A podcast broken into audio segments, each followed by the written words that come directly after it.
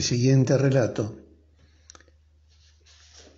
es extraído del libro Rimas y Leyendas de Gustavo Adolfo Becker. Es un texto original y su nombre es El Miserere. Este fue publicado en 1862. Y cuenta esta historia. En una noche de jueves santo llegó a las puertas de la abadía de Fitero, España, un viajero en medio de una terrible tormenta de agua, viento y frío. Llegó a pedir refugio, algo de fuego para secar sus ropas, comida, albergue hasta la mañana, para luego continuar su camino. Su aspecto era muy particular, era como si lo acompañara un enigma.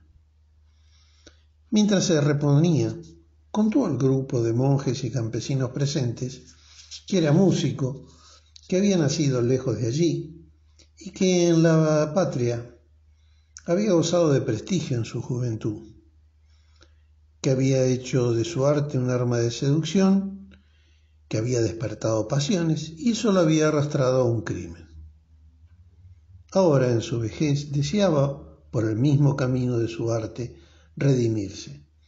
Pero al intentar pedirle a Dios misericordia no encontraba palabras para expresar dignamente su arrepentimiento. Hasta que un día, en un libro de salmos, encontró un grito de contrición verdadera, un salmo de David, el que comienza diciendo, Ten piedad de mi Dios, miserere me Deus. Desde ese momento, su único pensamiento fue encontrar una forma musical tan magnífica, tan sublime, que pudiera expresar y contener ese grandioso himno de dolor. Aún no lo había encontrado. Había oído tantos miserere, o sea, cantos de misericordia, que podía asegurar que los había escuchado a todos. ¿Todos? preguntó uno de los campesinos.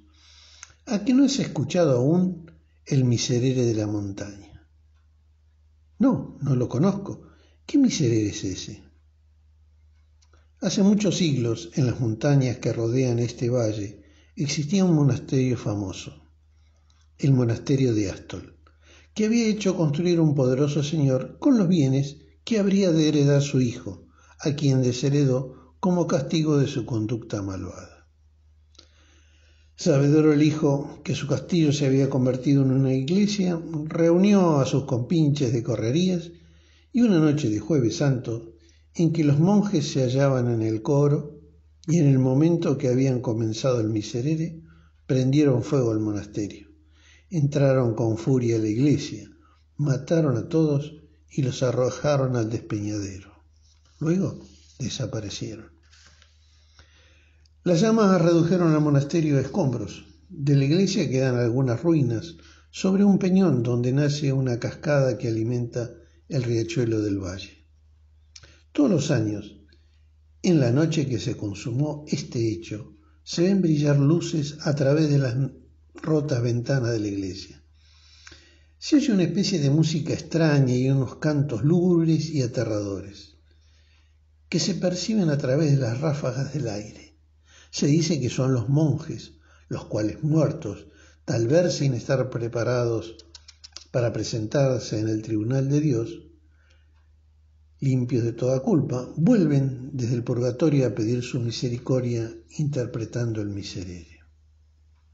Vivamente impresionado por el relato, el viajero preguntó cuándo ocurría eso, a lo cual le contestaron que en tres horas, pues hoy es jueves santo. De un salto y sin tener en cuenta la feroz tormenta ni los comentarios de sus acompañantes por la locura que iba a hacer, el viajero partió hacia las ruinas. Después de casi dos horas de camino llegó a lo que quedaba del viejo monasterio. La lluvia había cesado y las nubes se habían dispersado como en jirones dejando pasar la luz de la luna. El ambiente era dantesco, pero por el momento no se sentía ningún ruido diferente al caer de gotas sobre las losas gritos de los animales de la noche, murmullos del campo.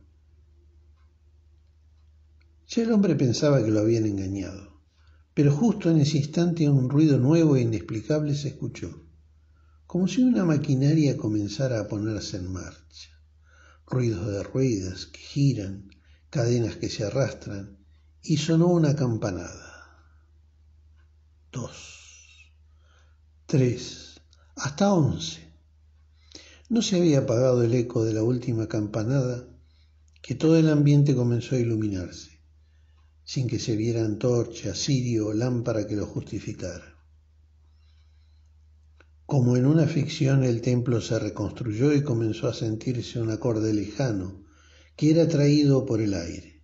Era un conjunto de voces lejanas y graves que parecían salir de la tierra, elevándose cada vez más hasta hacerse más perceptibles. El viajero tenía miedo por lo que estaba presenciando. Se asomó al borde del abismo al cual caía el agua de la vertiente y sus cabellos se erizaban de horror. Las figuras de los monjes, envueltas en sus hábitos y capuchas, salían del fondo del precipicio al que habían sido arrojados, diciendo en voz baja y sepulcral, con expresión de dolor, Ten misericordia de mí, oh Dios, por tu amor. Ten misericordia de mí, oh Dios, por tu amor. Los monjes formados en dos hileras se fueron introduciendo en el templo hasta arrodillarse en el coro. La música y las palabras fueron tomando volumen hasta inundar la escena brillantemente irreal, llevando a un estado de abstracción total al viajero y músico. Un fuerte sacudón lo sacó de ese estado cuando los monjes pronunciaban, nací culpable, fui concebido en el pecado. De allí en más, todo lo que se podría describir en imágenes, sentimientos, dolor, es poco. Era como sentir el grito de la humanidad toda pidiendo misericordia. En ese momento, una claridad deslumbrante cegó los ojos del viajero. Sus sienes latieron con violencia zumbaron sus oídos y cayó sin conocimiento.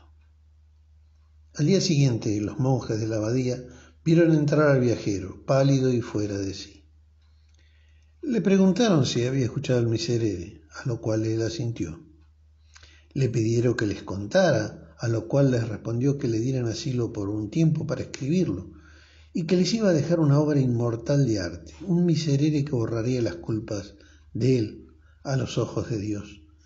Eternizaría su memoria y con ella la de la abadía. El abad que accedió y el músico se dedicó día y noche a la composición, hablaba solo. Escribía notas en forma febril, pero al llegar a la parte de concretar lo que había escuchado en el monasterio, le era imposible ponerlo en música. Sus anotaciones, en lugar de las tradicionales expresiones en italianos como maestoso, ritardando, più vivo a piacere. Estas decían cosas tan difíciles de interpretar como crujen, crujen los huesos, el metal truena sin ensordecer, todo es humanidad que solloza y gime, y al final fuerza, fuerza y dulzura. El hombre escribió cientos de borradores. Todo fue inútil. Se enfermó, enloqueció y falleció, sin poder terminar el miserere. Y allí quedaron las partituras y el pedido de clemencia sin concretar. Esta historia evidentemente se refiere y tiene el título de El Miserere. La nota es que en 1638 fue musicalizada por Gregorio Allegri, sacerdote, cantante y compositor italiano. Desde su fecha de composición se canta en la capilla Sixtina en Semana Santa, jueves y viernes, y desde hace algunos años se representa en las ruinas del monasterio de Astol a 1100 metros